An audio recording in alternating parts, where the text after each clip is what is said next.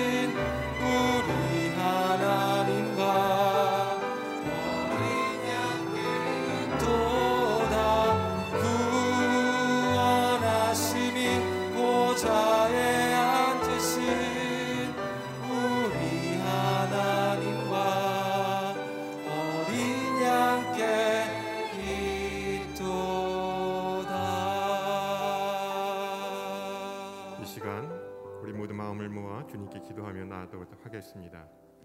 살아계신 하나님 아버지 새벽을 깨워 기도와 말씀의 자리로 인도해 주셔서 감사합니다.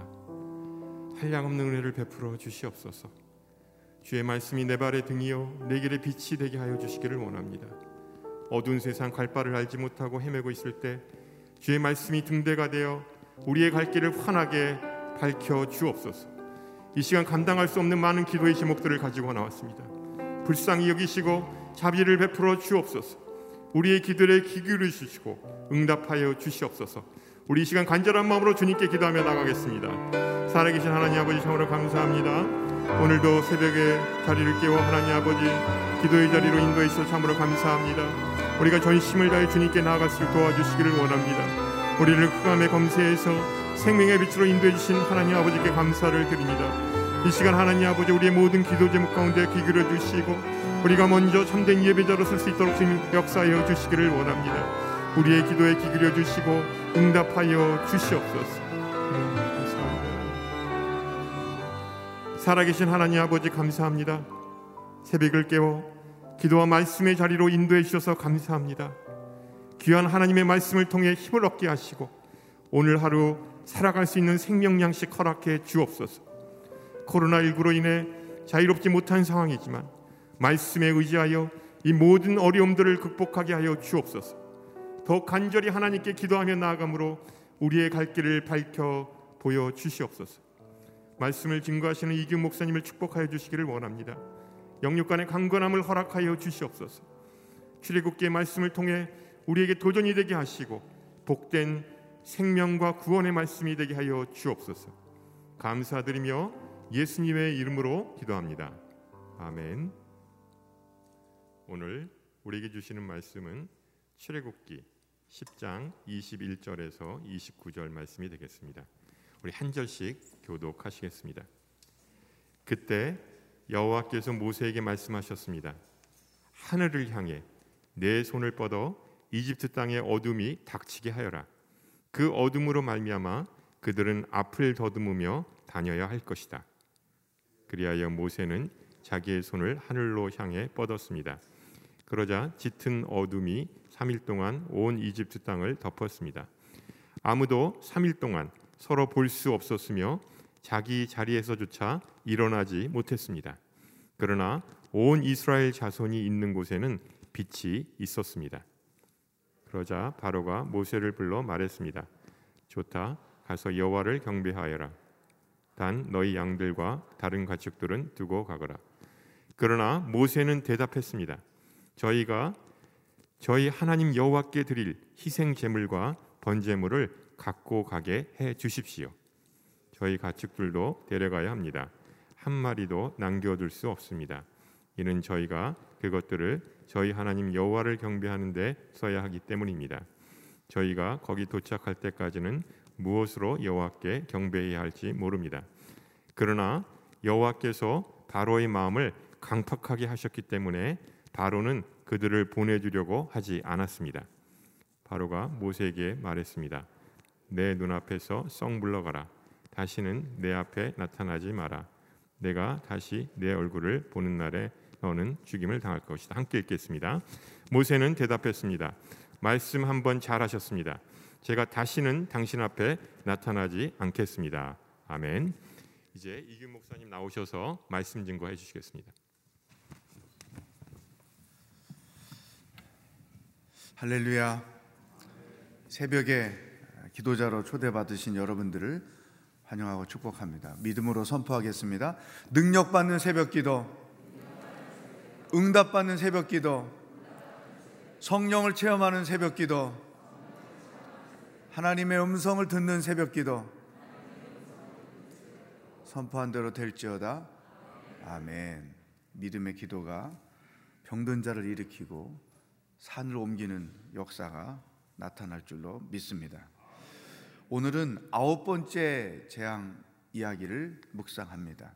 이제 열, 열 가지 재앙 중에 아홉 가지, 아홉 번째 재앙이니까 이 재앙의 이야기도 어, 마무리 단계가 다가오고 있는 것이죠. 22절, 23절 함께 읽겠습니다. 시작. 그리하여 모세는 자기의 손을 하늘로 향해 뻗었습니다. 그러자 짙은 어둠이 3일 동안 온 이집트 땅을 덮었습니다. 아무도 3일 동안 서로 볼 수 없었으며 자기 자리에서조차 일어나지 못했습니다. 그러나 온 이스라엘 자손이 있는 곳에는 비쳐 있었습니다. 네. 지금 두 지역에 대두되는 상황이 벌어졌습니다. 22절에 그러자 짙은 어둠이 3일 동안 온 이집트 땅을 덮었습니다. 거기 줄을 치세요.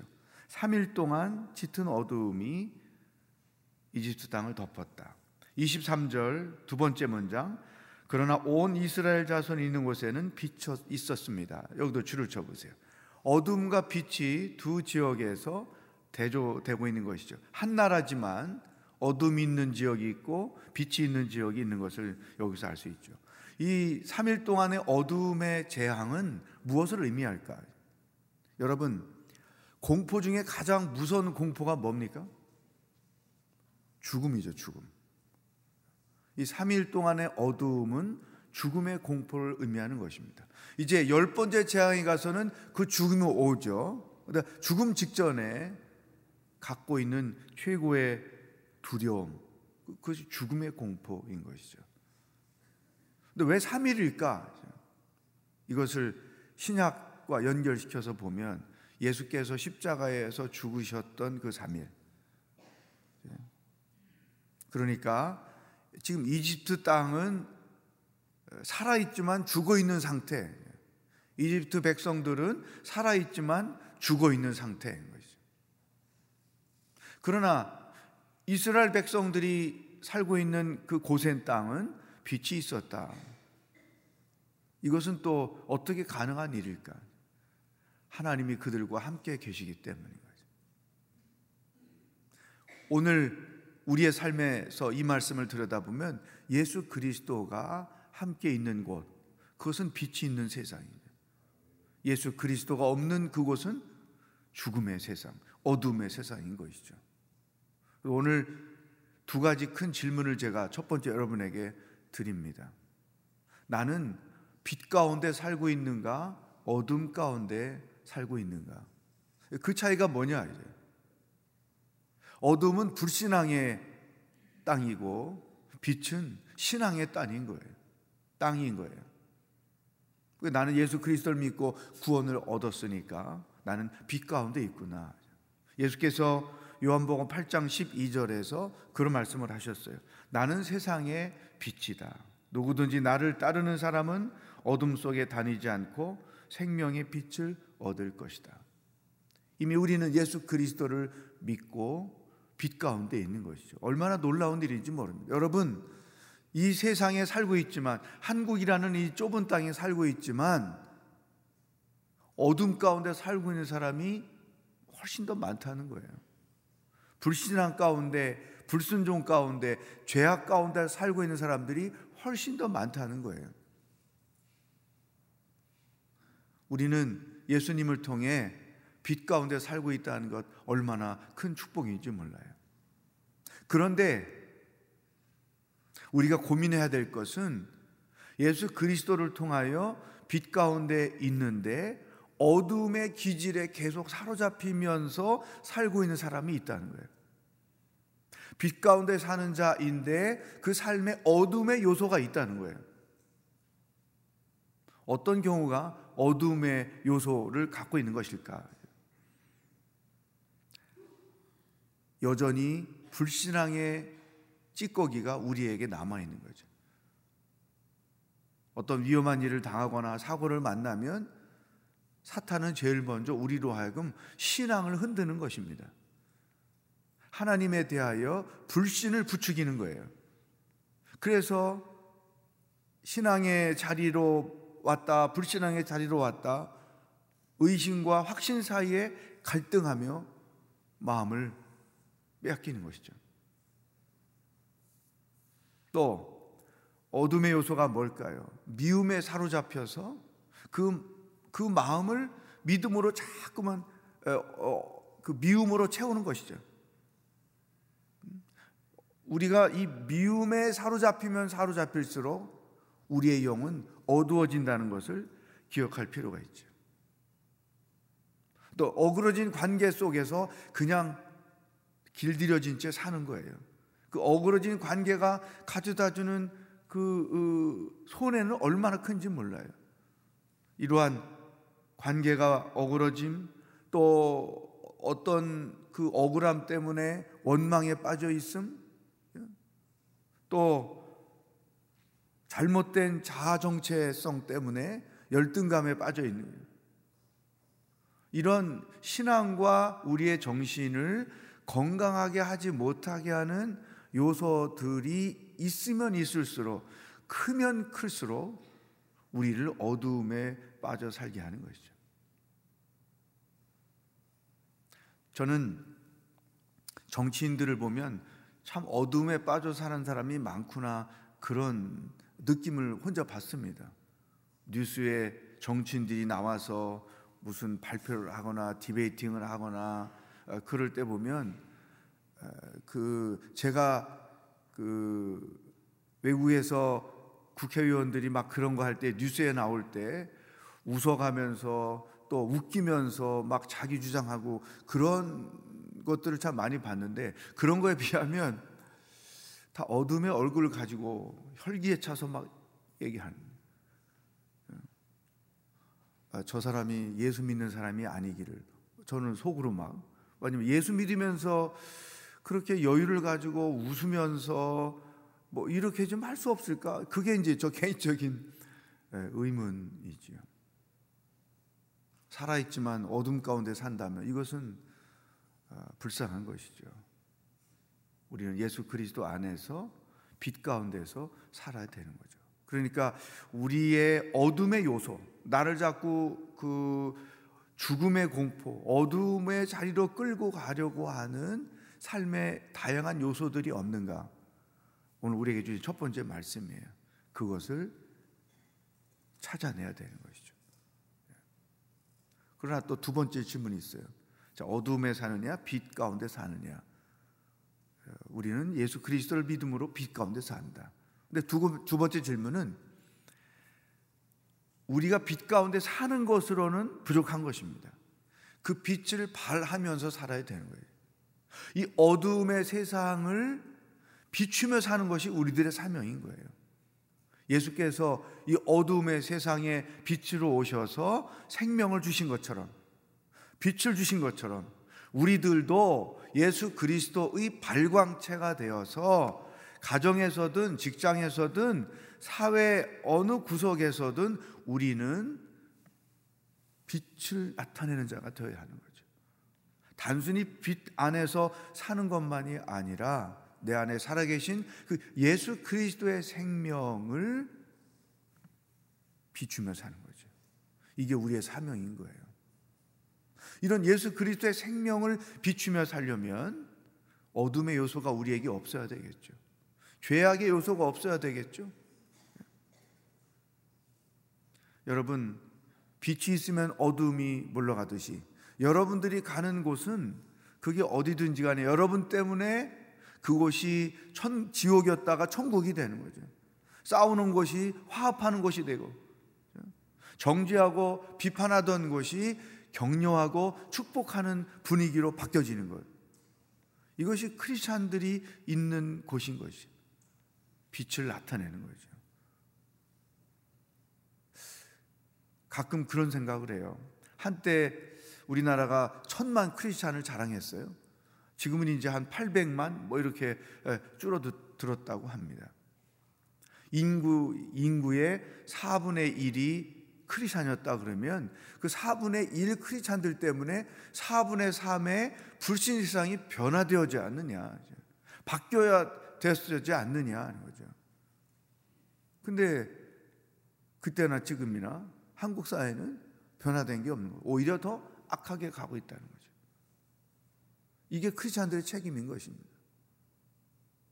군대에서는 군대 군인으로서 직장에서는 진화인으로서 또 교육계에서는 교육계로서 온 사방에 있는 크리스찬들이 그곳에서 빛을 발했다면 한국 사회는 어둠의 세상이 아니고 빛의 세상으로 변했을 것이다. 우리들의 책임이 있는 것이죠. 그러나 늦지 않았습니다. 지금부터라도 우리는 어느 곳에서나 예수 그리스도의 발광체로서 빛을 발하며 살아야 한다. 나로 인하여 선한 능력이 끼쳐지고 그 선한 능력으로 인하여 세상이 변화되는 복음의 능력으로 변화되는 이런 놀라운 역사가 있어야 한다. 나는 어둠 가운데 살고 있나 빛 가운데 살고 있나? 빛 가운데 살고 있다면 나는 그 빛을 바라며 살고 있는가?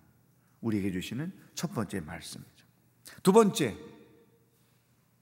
24절, 27절 두 절 읽어보겠어요. 24절 먼저 시작. 그러자 바로가 모세를 불러 말했습니다. 좋다. 가서 여호와를 경배하여라. 단 너희 양들과 다른 가축들은 두고 가거라. 27절. 그러나 여호와께서 바로의 마음을 강팍하게 하셨기 때문에 바로는 그들을 보내주려고 하지 않았습니다. 왜 바로는 이렇게 그동안에 여덟 번째까지 많은 손해를 보면서도 고집하고 있을까? 이스라엘 백성들을 보내고 그들의 소유물을 보내는 것을 포기하지 않고 이렇게 고집하고 있을까? 처음에는 다 거부하다가 그 다음에는 그래 남자들만 가라. 그 다음에는 사람들만 가라. 짐승은 절대 못 간다. 이러면서 많은 손해를 보면서 왜 계속 이렇게 고집을 하고 있을까? 오늘 우리에게 주시는 두 번째 말씀이죠. 바울이 이렇게 완고하게 보내지 않는 이유는 욕심 때문이라는 거예요. 바울 안에 자리하고 있는 욕심, 이스라엘의 그 노, 그들을 노예로 삼아서 그들을 그들의 인력을 통해서 자기들이 원하는 것들을 추구하는.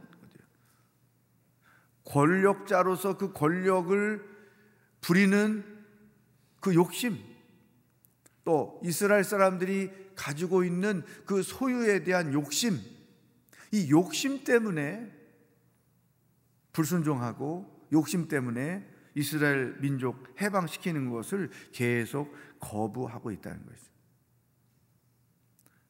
이 열 가지 재앙을 가만히 보면 욕심 때문에 모든 걸 다 잃어버리는 거예요. 욕심 때문에 자기들이 가장 사랑하던 장자도 잃어버리는 거예요. 이게 욕심의 힘인 거예요. 욕심은 사람을 파괴시키는 거죠. 삶을 파괴시키는 거죠. 욕심은 우리 안에 좋은 것들을 다 빼앗아 가는 거예요. 근심으로 채우고 평안을 빼앗아 가는 거죠. 사랑을 빼앗고 미움을 채우는 것이죠. 화합을 빼앗고 분열로 채우는 것이죠. 이게 다 욕심의 결과인 것이죠. 야고보서 1장 15절에 욕심이 잉태한 즉 죄를 낳고 죄가 장성한 즉 사망을 낳느니라. 사람이 욕심에 이끌리면 삶이 얼마나 어려운지 몰라요. 부모들이 자녀들을 주님 안에서 잘 양육해야 되지만 잘못된 자녀들에 대한 욕심 때문에 자기 삶도 힘들고 자녀들의 삶도 힘들게 하는 그런 또 결혼할 때 아이들이 배우자를 데려왔는데 부모 욕심에 안 차요. 그래서 그걸 반대하고 뭐 하여튼 그 부모의 욕심 때문에 자녀들의 인생을 힘들게 하는 그런 가정이 얼마나 많은지 몰라요. 일에 대한 욕심 때문에 일이 자기 삶의 우선순위가 돼서 일에 파묻혀 많은 것들을 잃어버리고 사는 자리가 얼마나 많은지 몰라요. 중독이 왜 걸리느냐? 다 욕심 때문에 생기는 거예요. 기억하십시오. 욕심은 우리의 모든 것들을 빼앗아 간다는. 빛도 빼앗아 가는 거죠. 오늘 우리에게 주시는 두 번째 말씀. 나는 욕심에 이끌려 살고 있는 게 없는가? 내가 지금 마음이 어렵고 삶이 어려워요. 근데 그 이유가 어디에 있을까? 욕심 때문이 아닐까? 자기 스스로를 점검해 보십시오. 하나님 안에서 내려놓음. 이게 훨씬 인생을 사는 게 편하고 좋은 거예요. 욕심에 이끌리면 사는 게 사는 게 아니지만 그 욕심을 주님 앞에 내려놓으면 우리 삶에 자유함이 있고 누림이 있다는 거죠. 욕심은 항상 우리를 눌린 채 살게 만드는 거예요. 바로의 삶이 우리들에게 보여주고 있는 것이죠. 나는 욕심에 이끌려 살고 있는가? 그 욕심을 내려놓은 채 살고 있는가? 물론 욕심을 부려가지고 뭐 놀라운 일들이 일어나면 좋겠지요. 그러나 욕심 때문에 망한 사람은 봤어도 욕심 때문에 성공한 사람 못 봤어요. 아마 여러분도 그럴 거예요. 결코 욕심은 우리들에게 선한 것을 가져다 주지 않는다. 내 속에 잠재해 있는 욕심을 끄집어내라. 주님 앞에 내려놓고 주님께 맡기고 주님의 인도하심을 따라 사는 거예요. 이게 크리스천의 삶의 여정이에요. 그 안에 그분이 주시는 평안이 있고 그분이 주시는 누림이 있고 그분이 주시는 빛이 있는 것이죠. 욕심은 우리의 삶의 질을 낮춰요. 그러나 그 욕심을 내려놓으면 우리의 삶의 질이 높아진다는 것이죠. 따로 하겠습니다. 욕심을 내려놓자. 아멘. 네, 오늘 두 가지 말씀을 우리에게 주셨습니다. 빛 가운데 있느냐? 그렇다면 빛을 바라고 있느냐? 너는 욕심에 이끌리고 있느냐? 아니면 욕심을 내려놓고 살고 있느냐? 이 주님이 주신 이 말씀을 붙들고 오늘 하루를 묵상하면서 사는 여러분이 되기를 축복합니다. 오늘 주신 말씀을 가지고 함께 기도하겠습니다. 하나님 어느 곳에 있든지 예수 그리스도의 발광체로서 빛을 바라며 사는 자가 되기를 원합니다. 우리 안에 어둠의 요소들을 보게 하시고 그것들을 다 쓰레기통에 버리게 하여 주시옵소서. 욕심 때문에 삶이 힘들었습니다. 주님 앞에 십자가 앞에 내 모든 욕심을 내려놓습니다. 성령께서 내 마음과 생각을 주장하여 주시옵소서. 다 같이 기도하겠습니다. 하나님 아버지 감사합니다. 오늘도 어떻게 살아야 하는지 말씀해 주시니 감사합니다. 빛 가운데 살고 있는지 어둠 가운데 살고 있는지 또 내 삶의 어둠의 요소들은 남아 있지 않은지 또 삶의 자리에서 어떻게 빛을 바라며 살고 있는지 전폭적으로 우리의 삶을 들여다보며 하나님의 안에서 우리의 삶을 재정리할 수 있기를 소망합니다. 근심, 걱정, 염려, 미움, 두려움 이 모든 것들은 우리의 삶을 어둡게 만드는 요소입니다. 이 시간에 예수 그리스도 이름으로 다 그것들을 버리게 하시고 오직 빛 대신 예수 그리스도 안에서 살아감으로 그 빛을 바라며 인생을 살게 하여 주시옵소서. 하나님 욕심에 이끌려 살아왔는지 욕심을 내려놓은 채 살고 있는지 자기 자신을 돌아봅니다.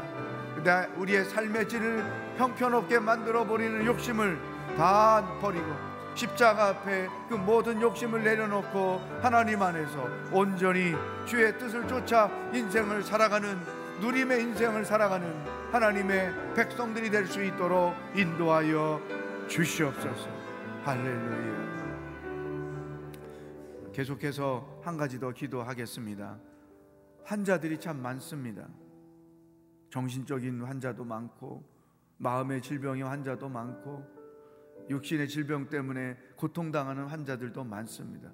환우들을 마음에 품고 하나님 믿음으로 병 고침을 받게 하시고 믿음으로 병마와 싸워 이기게 하시고 믿음으로 병을 통하여 하나님의 능력을 체험하는 놀라운 역사들이 있게 하여 주시옵소서. 다 같이 환우들을 마음에 품고 합심해서 기도하겠습니다. 하나님 아버지, 육신의 질병으로 인하여 고통 가운데 있는 교우들이 많습니다. 가족 중에 순원들 중에 성도들 중에 육신의 질병으로 인하여 하나님의 치료를 구하며 나아가는 백성들이 많습니다. 주여 하나님은 의사이신 것을 믿습니다. 하나님은 치료의 광선을 바라는 분인 것을 믿습니다. 주여 하나님의 치료를 구하며 간구하는 많은 성도들의 기도를 응답하여 주시옵소서 회복의 역사를 허락하여 주시옵소서 치유의 역사를 허락하여 주시옵소서 하나님의 능력을 체험하는 역사가 일어나게 하여 주시옵소서. 병을 이기고 승리할 수 있도록 인도하여 주시옵소서. 오 할렐루야. 그러므로 인하여 믿음의 역사를 체험하고 하나님께 더 가까이 나가는 놀라운 일들이 모든 환우들마다 일어나게 하여 주시옵소서.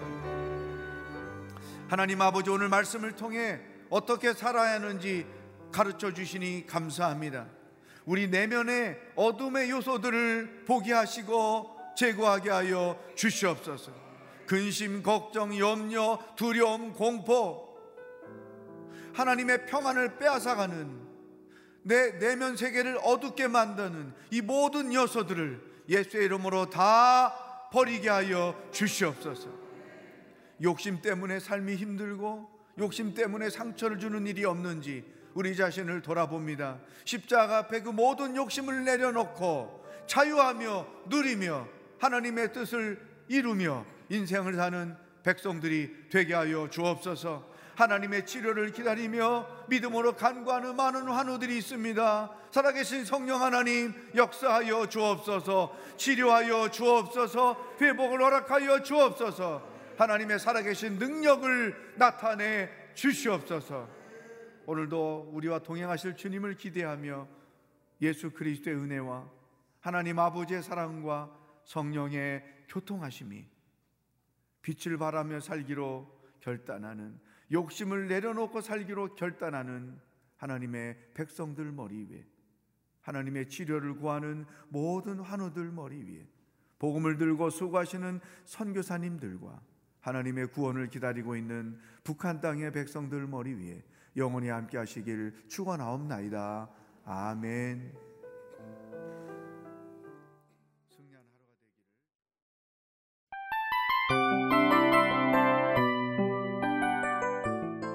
이 프로그램은 청취자 여러분의 소중한 후원으로 제작됩니다.